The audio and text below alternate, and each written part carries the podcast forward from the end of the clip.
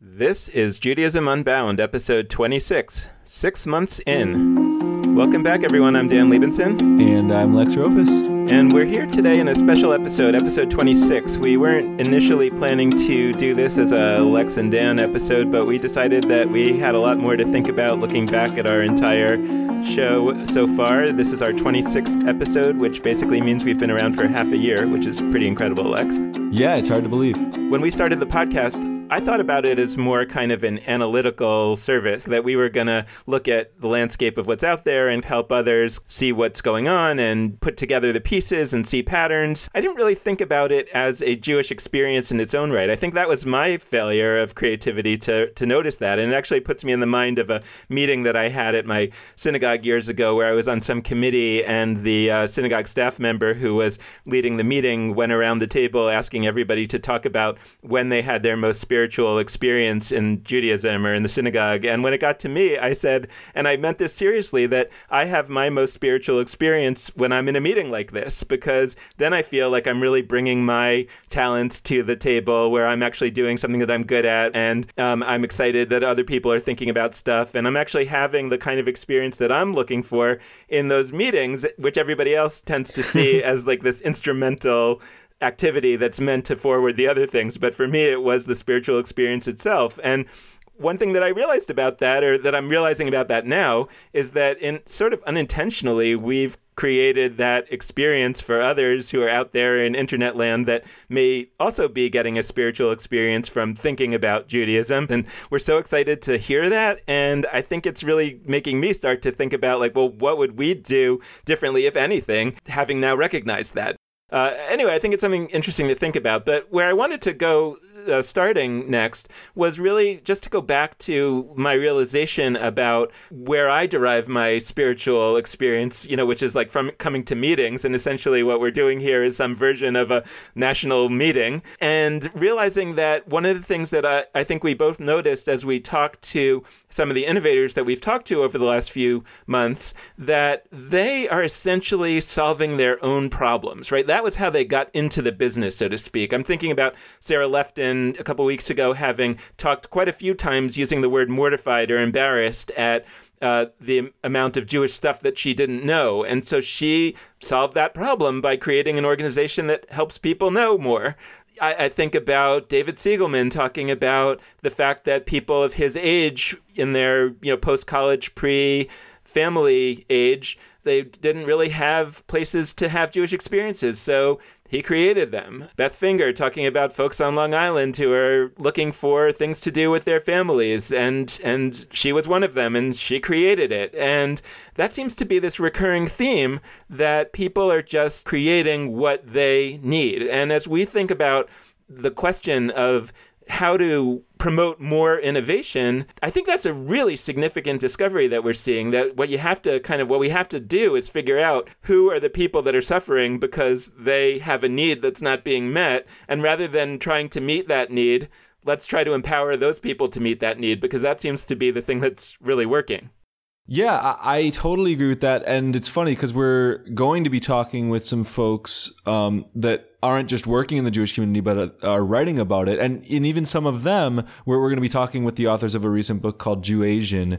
Um, and, the, and the authors themselves are a couple, one of whom is Jewish, one of whom is Asian, and they're writing about Jewish Asian couples. So this is a theme that we're seeing not just in the world of Jewish engagement, Jewish education, programming, etc., innovation, but also in the scholarly world.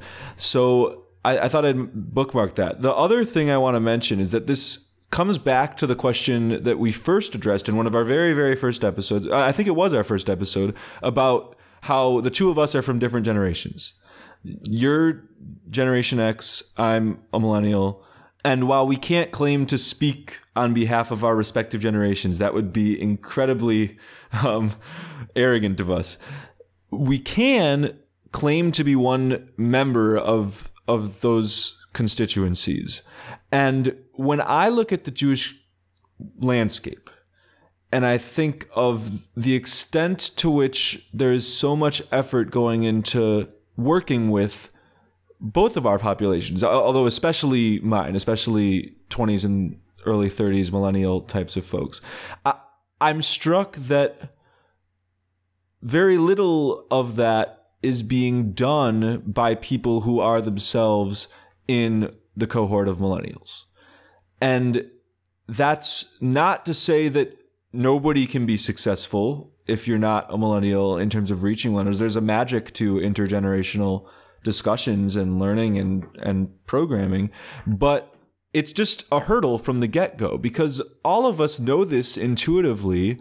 If we're in a room full of people and we don't know that many folks, like we're going to gravitate and reach out and speak to the people around our age. Like that, that, that's just how we tend to work. I mean, some of us are extroverted. I, I'm pretty extroverted and I can when I want to and, and when I need to connect with other kinds of folks and I get a lot out of that. But my first reaction, my first instinct is to is to connect with people my own age.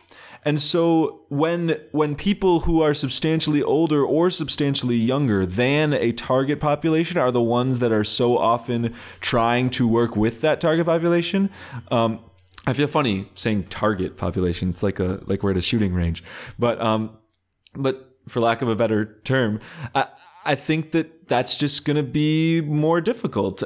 Yeah, well, let's dig into this a little bit more. I, I don't remember if we actually ended up being able to keep this in the podcast because of some sound issues, but I remember back when we talked to Anita Diamant many months ago, one of the images that she gave, one of the metaphors, was this idea of an oyster and how an oyster creates a pearl.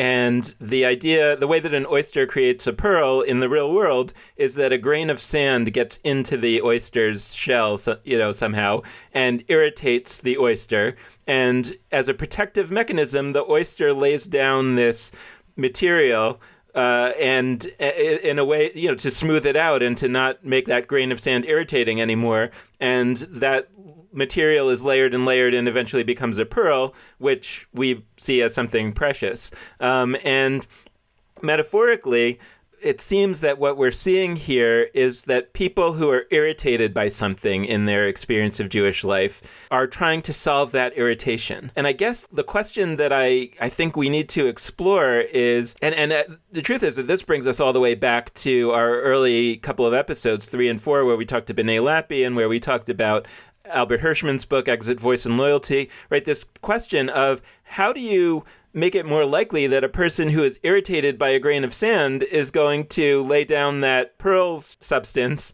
and create a pearl rather than yeah run away, leave it. You know, I don't know how the oyster would leave the sand, but maybe that's where the um, metaphor kind of tends to break down. But we certainly know that many people who they're not kosher anyway, but many people who are irritated by Judaism vote by exit. Again, I, I bring it back to what we're doing on this podcast because while on the one hand, I think we do have a goal and a mission of somehow engaging people in Judaism that are not like us, in addition to people that are like us. I think that when we actually reflect on the success that this podcast is having, I think what we're seeing is something different than maybe we imagined in a certain way.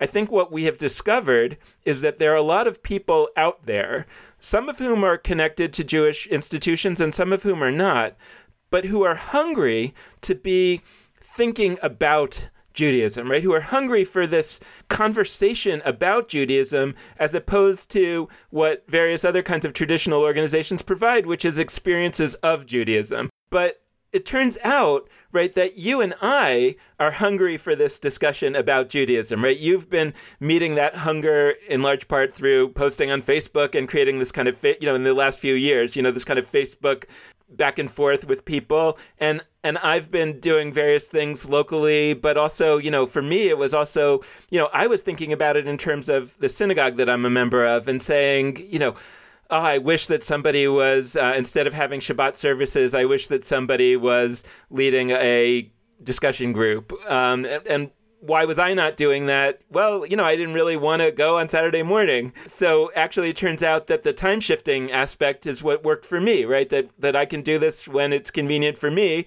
and somehow that that is we found a technology that allows people to listen to it and to participate in it when it's convenient for them. I, I want to carry forth the point you introduced about how we're we're talking about Judaism.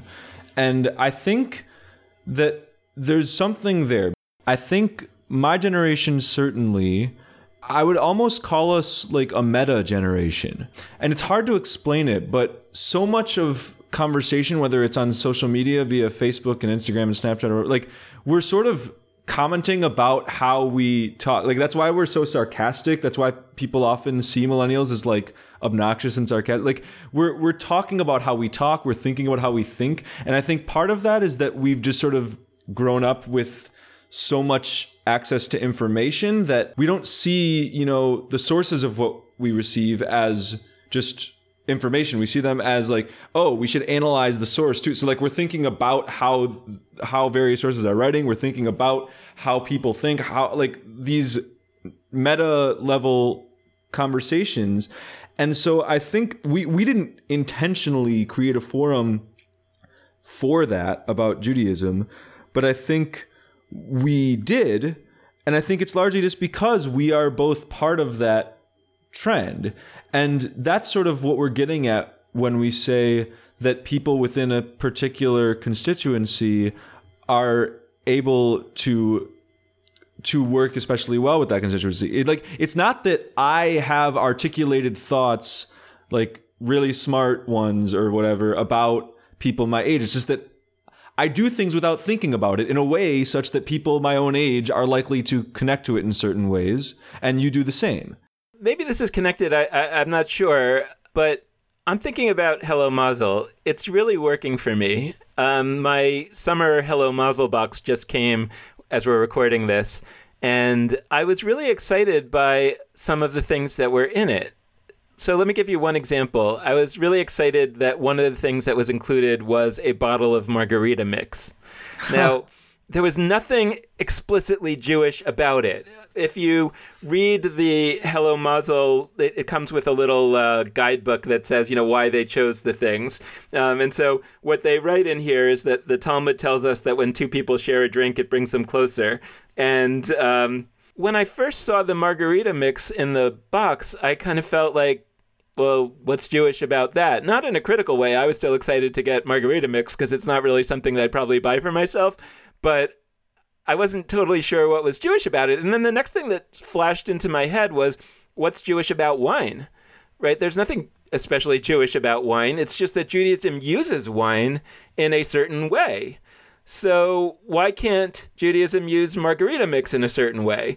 And I and I feel like um, that's not really the conversation that I want to have exactly right now. The conversation that I'm interested in having is that I feel like what Hello Mazel did was it sent me a box of cool stuff with a little bit of explanation as to why they thought it was valuable, but fundamentally they are trusting me to make meaning of it. But I think about an author of a book, for example, in the sense that I think an author of a novel writes a story, and they probably have an idea of the purpose of the story, the, the deeper meanings. But I think that they also really understand that people are going to read it and they're going to make their own meaning from it. And that's actually part of what a great novelist is trying to do is try is trusting the reader to make meaning of this material. Yeah, that trust I hadn't thought about it. I think that's key. I think trusting the people that you're trying to connect with whether and that's not just jewish that's in general I, I think i think trust really is a key ingredient but i i was thinking about something else that i think this embodies and it connects both to vanessa ochs's book that we talked about way back when and to recent conversations we've had about how jewish spaces like the definition of what a Jewish space is is changing. We talked about how for a long time in the 20th century our presumption was you sort of go to a Jewish space to connect with a Jewish community and do Jewish things. And now we're seeing this shift that we've talked about the shift to Judaism in the home and Judaism in private spaces people rent out, public spaces. And that's important. But what you said with the margarita mix is actually another component of that. It's not just that we've decided any space can be a Jewish space if we make it so. We've decided any object can be a Jewish object if we make it so. We've decided, okay, this is margarita mix. There's no historical connection, but if we decide that margarita is going to be part of our Jewish experience for the hour or the day or the year, cool, then it will be. And I also think that Hello Mazel, has, uh, we've talked about Hello Mazel so many times, and I apologize for those that think we're harping on it, but it's really cool. Uh, the other piece of it is that you don't know what you're going to get. I, I think people assume that what folks want is familiarity and comfort and to know what they're getting. They want to hear the same melodies, they want to experience the same stories. Like, I think we sell ourselves short when we assume that the way things are or have been is the way they're going to be and the way we're used to something is the best way for us. And i think for whatever reason we've we've been pushed subconsciously to say margarita mix that's not jewish. Uh, wine is jewish because it is and it has been. I agree with you that i think the jewish community in the past has tended to undervalue the desire of people to be surprised. I do think that also people do want want comfort and repetition is also something that, that many people value. So it's it's a combination, but I definitely think that this element of sure, surprise sure. is something that has just been been missing and and at least for some of us Uh, and, I, the truth is that I think that I actually would like to be surprised pretty much all the time. I'm I'm one of the people. You know, it sounds like you are too.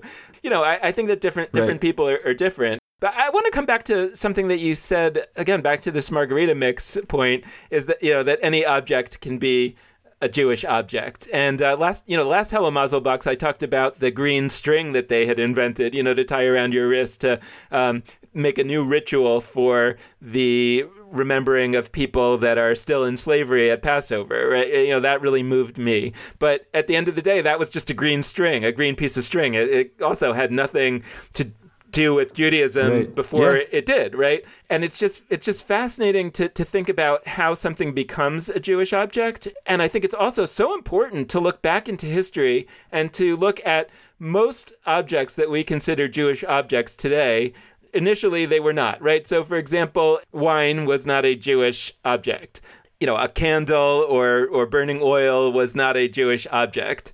Uh, a palm frond was not a Jewish object. You know, these things were all imbued with Jewish meaning over time. Judaism has always contained a mix of objects that were sort of invented as Jewish objects and, and things that, that were not it just seems like that's actually something that's been so missing from our Jewish experience over the last however many hundreds of years that that we don't seem to be imbuing Jewish meaning into the objects of our day. In fact, we often seem to be resisting giving Jewish meaning to the objects of our day and almost taking it as a point of pride that uh, Judaism is to resist the culture that's around us. And sure, sometimes that's good, especially in the realm of values, if we see the culture around us having values that are problematic. And Judaism has always had a prophetic tradition that is uh, speaks truth to power. But we've talked a lot about the internet as being something that Judaism could embrace and say, how can we make this a Jewish thing, as opposed to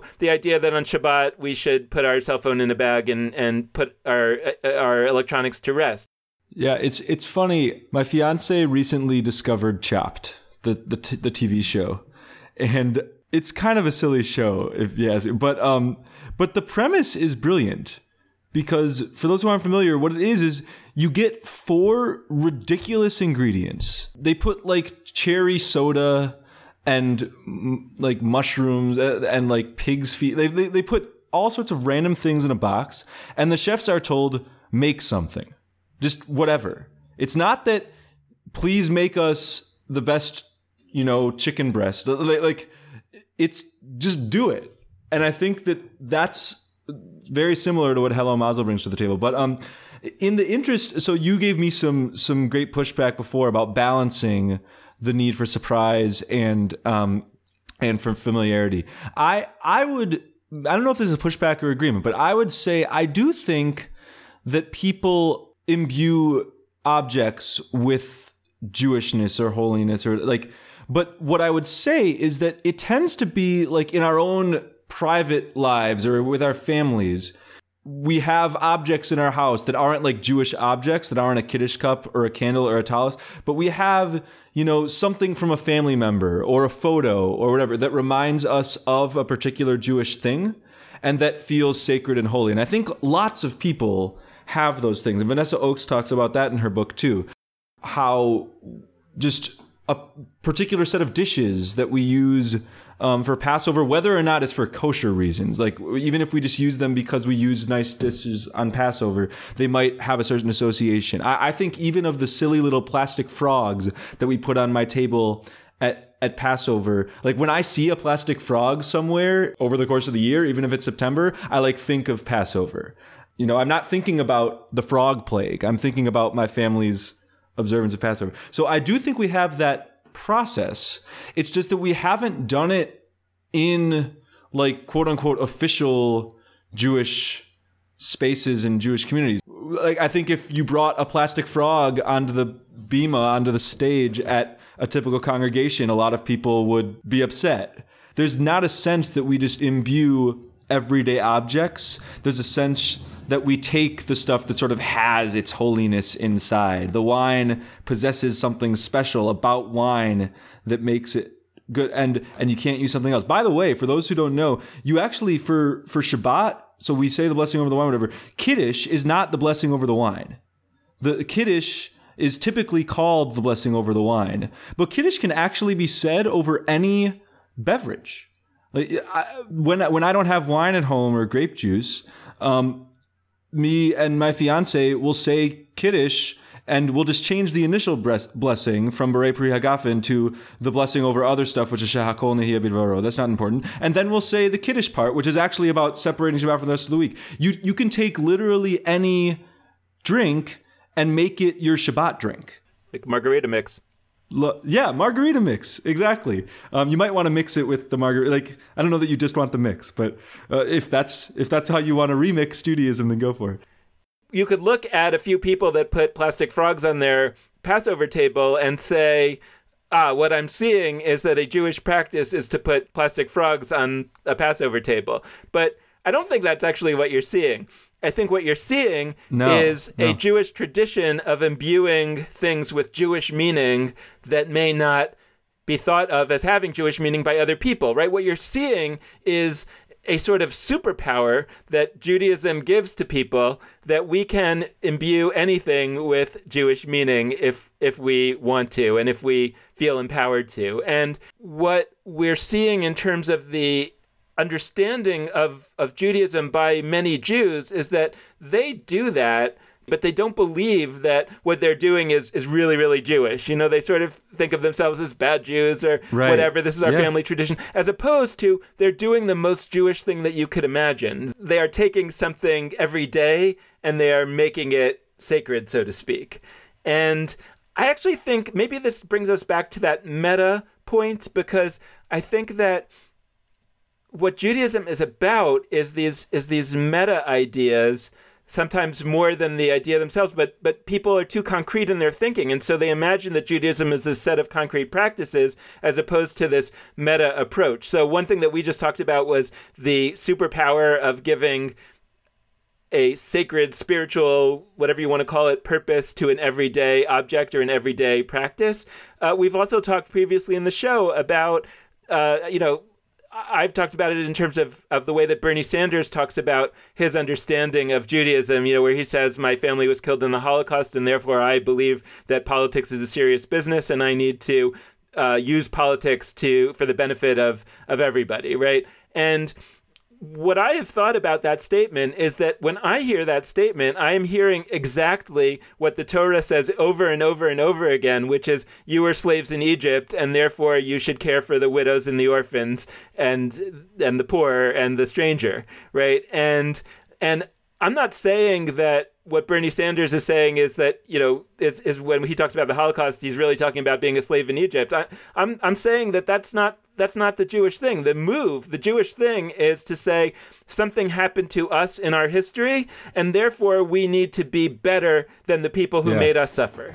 right? And we need to make sure that nobody else ever suffers. So, you know, for Bernie Sanders, it's the Holocaust. For the Torah, it's being slaves in Egypt. For my grandmother, it was the Spanish Inquisition. You know, there's all sort. But the Jewish move is to say we learn we have suffered a lot in our history and whichever recent suffering you think is important is the one that you're going to focus on but therefore we should not ever allow anybody else to suffer like that again, and certainly not at, at our hands. And um, and and I just think that a lot of these fundamental Jewish ideas are totally missed in an environment that says, you know, should we keep kosher? Should we not keep kosher? You know, should we uh, should our services be three hours or two hours? You know, the the kind of concrete debates over what is the most authentic form of Jewish practice, as opposed to the most authentic Jewish thing is to imbue things with sacred meaning. And I use sacred loosely. I, I can mean it in a secular way for me and for I think a lot of others. But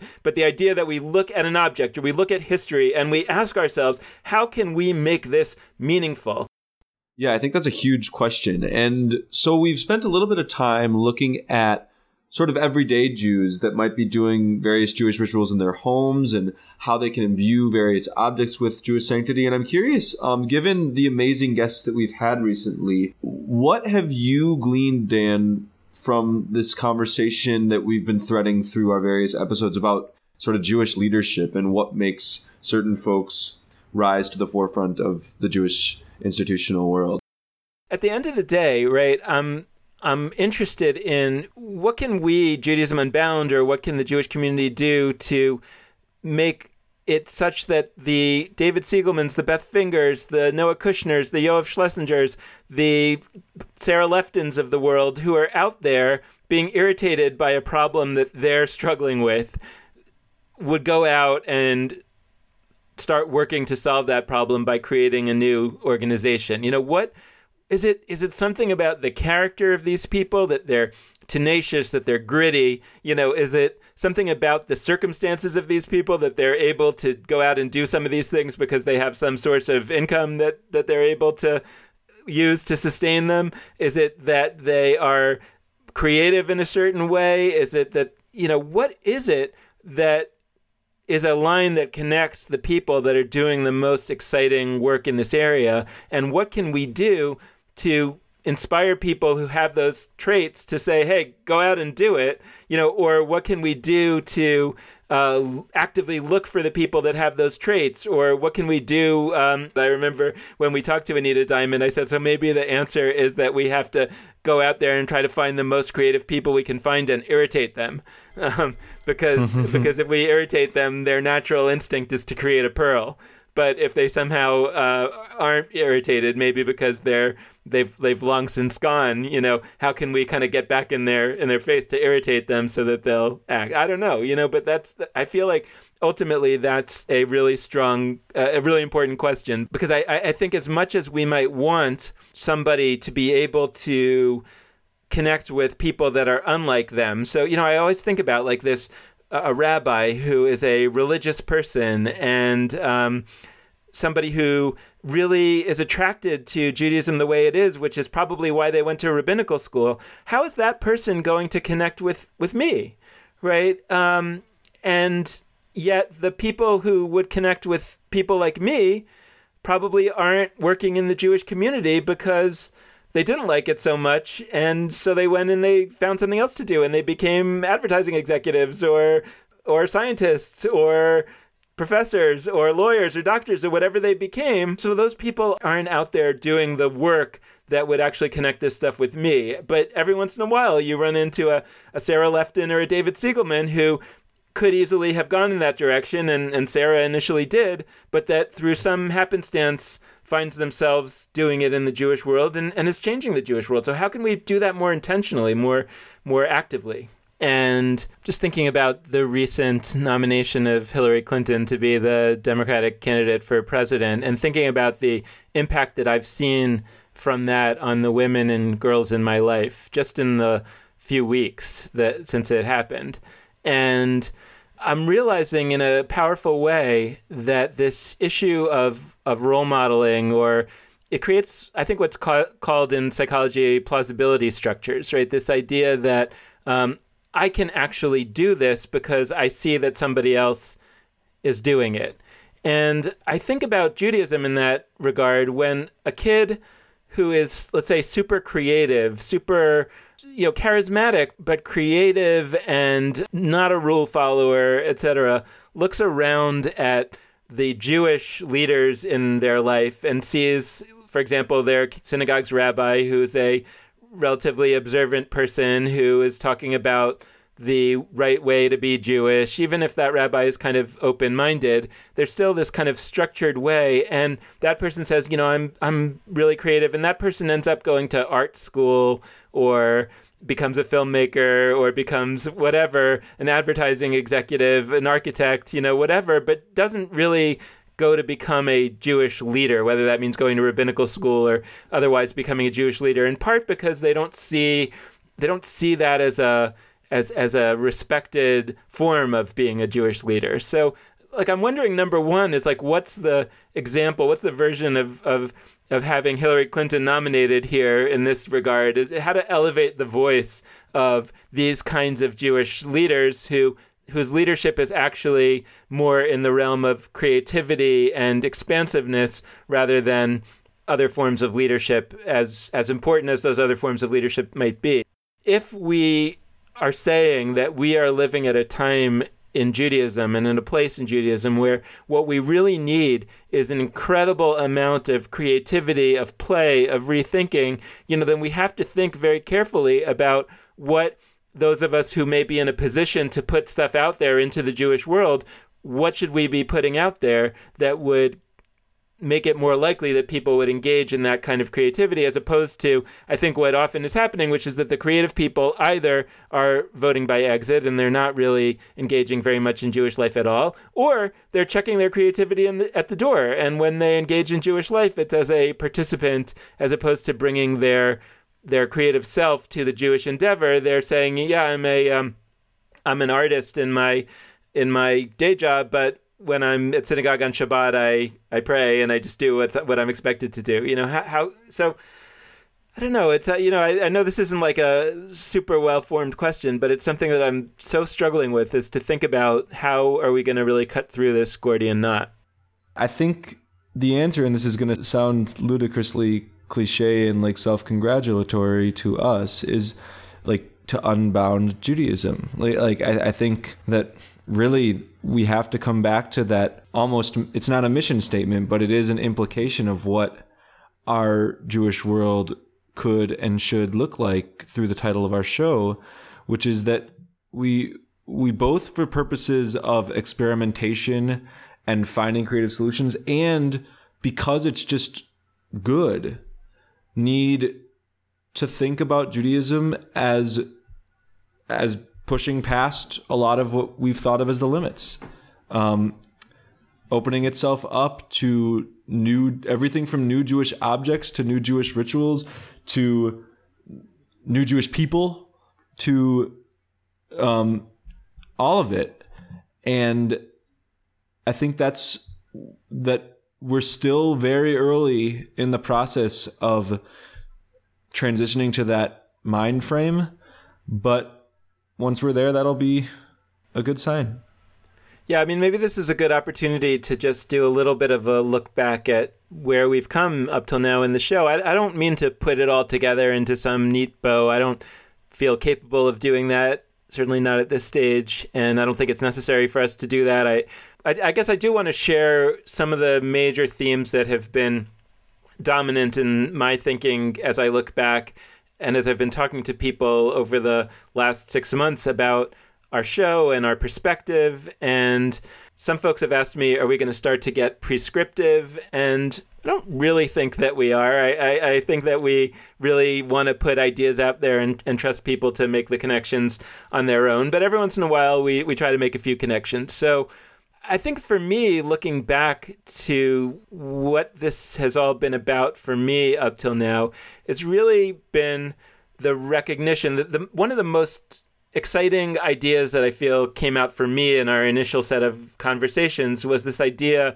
of looking at people who are not participating in organized Jewish life as dissenters as opposed to looking at them as non-interested people you know that that whether they actively see themselves as dissenting or not that they're actually voting by exit but then when in, they tell the Pew study that being Jewish is important to them, they're demonstrating that they're not against Judaism, they're against the way that Judaism is being presented in the various institutions that have been dominant. And then you ask yourself, okay, well, what do you do with dissenters? You know, and usually dissenters get organized into dissenting camps, dissenting movements. It's it's it's not too common that once dissenters have left that an organization is able to rejigger itself in order to attract them back in. So I, I feel like those two ideas, right? One, that we should look at non uh, affiliated people as dissenters, and two, that we should not expect too much of existing organizations as being able to figure out a way to connect with them.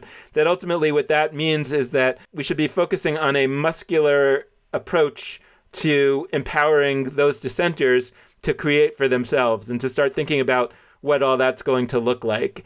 And I think the other revelation that we've had in thinking about some of the things like America and intermarriage is that it turns out that those Jewish dissenters are joined by a lot of non Jews who either are their spouses or their friends or people who actually may not even be thinking of themselves actively as interested in Judaism, but they're so much like their Jewish friends that are, you know, what I'm calling dissenters, that if those Jewish friends came up with something that would get them excited, it would probably get a lot of other non-Jews excited as well. And so there's there's mm-hmm. also a, a, strong possibility that whatever is invented out there among the folks who are not participating in organized Jewish life today, that there actually may be a whole world of fellow travelers who who might end up being interested in that. Some of whom might convert to Judaism, some of whom might not, and that should be part of the world that we're looking at, the world that we're looking to empower you know that that to me is is a lot of where we are, you know, in terms of looking at the landscape of, of, of what needs to be done, and you know, and then and then bringing in those, that metaphor of whether that constitutes a new Jewish operating system or a new way of thinking about Judaism altogether. That it's not an operating system, but an app or a folder of apps. I mean, those are metaphors that we we explore to see to try to give ourselves a sense of organizing this thing that is hard to imagine because it doesn't yet exist. Right and so I, it's it's just in in having this episode and in looking back, we we've mentioned so many of our amazing guests, and it's just uh, I I'm looking actually at, at all the guests that we've had, and the learning that I've been able to do, and you just spoke about it too, Dan. Like the way we've been able to grow in our thinking through all of our 25 previous episodes is just so great. I, I just think that that we do need, as you said before, we've found a role for discussion about Judaism. And I just I hope that folks out there when when you see this podcast and and all the fancy guests that we've found that are just so incredible and and really scholarly in their in their own right, I hope the takeaway isn't wow, it's great that I get to learn from these incredible experts and tune into the show. That's, I mean, I shouldn't say I hope that's not the takeaway. I hope that's one takeaway.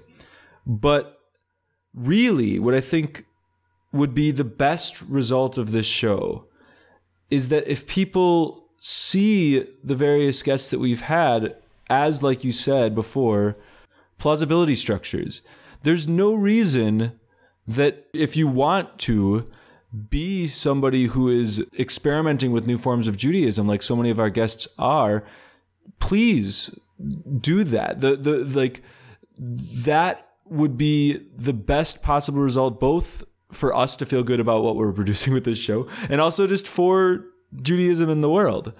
You can do this, and and it's not necessarily that you can go and start a Jewish organization and get funding, and like you can even on a small level, just create new forms of Judaism with whatever plastic frogs and margarita mix are lying around. Yeah, and and at the very least, you can think this way. I, I hadn't I hadn't thought about that. We are putting out the, those plausibility structures that I was talking about earlier.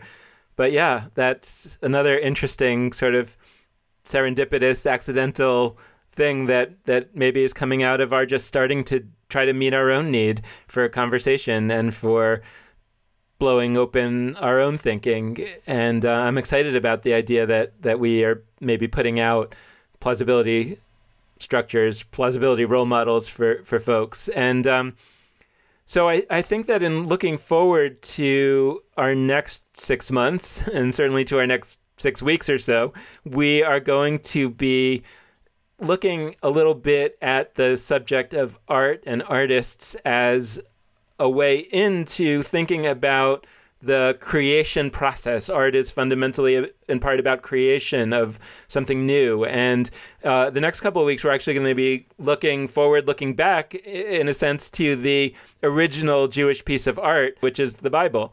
In the sense that we started the podcast with the Bible and we're starting our second six months with the Bible, I think it's kind of an interesting full circle or half circle, I guess, that um, that we do think that there's some value in understanding that what we're talking about is not something really new. It's talking about going back to that old thing that is really just a notion of how you start and how you start over. You know, Benay Lappe helped us understand the rabbis of the Talmud as starting over, and maybe we're starting over again, but but it's all based on everything that's come before, both thematically, both in terms of the process and in, and in terms of being able to build on the content. So I'm excited to have Richard Elliott Friedman, the author of Who Wrote the Bible, on next week to kind of get us started thinking about the Bible as that ultimate Jewish work of art. Then we're going to look at a book that we've been involved in getting translated into English called The Secret Book of Kings, which gives the Bible a different kind of a look. And then we're going to jump into really talking to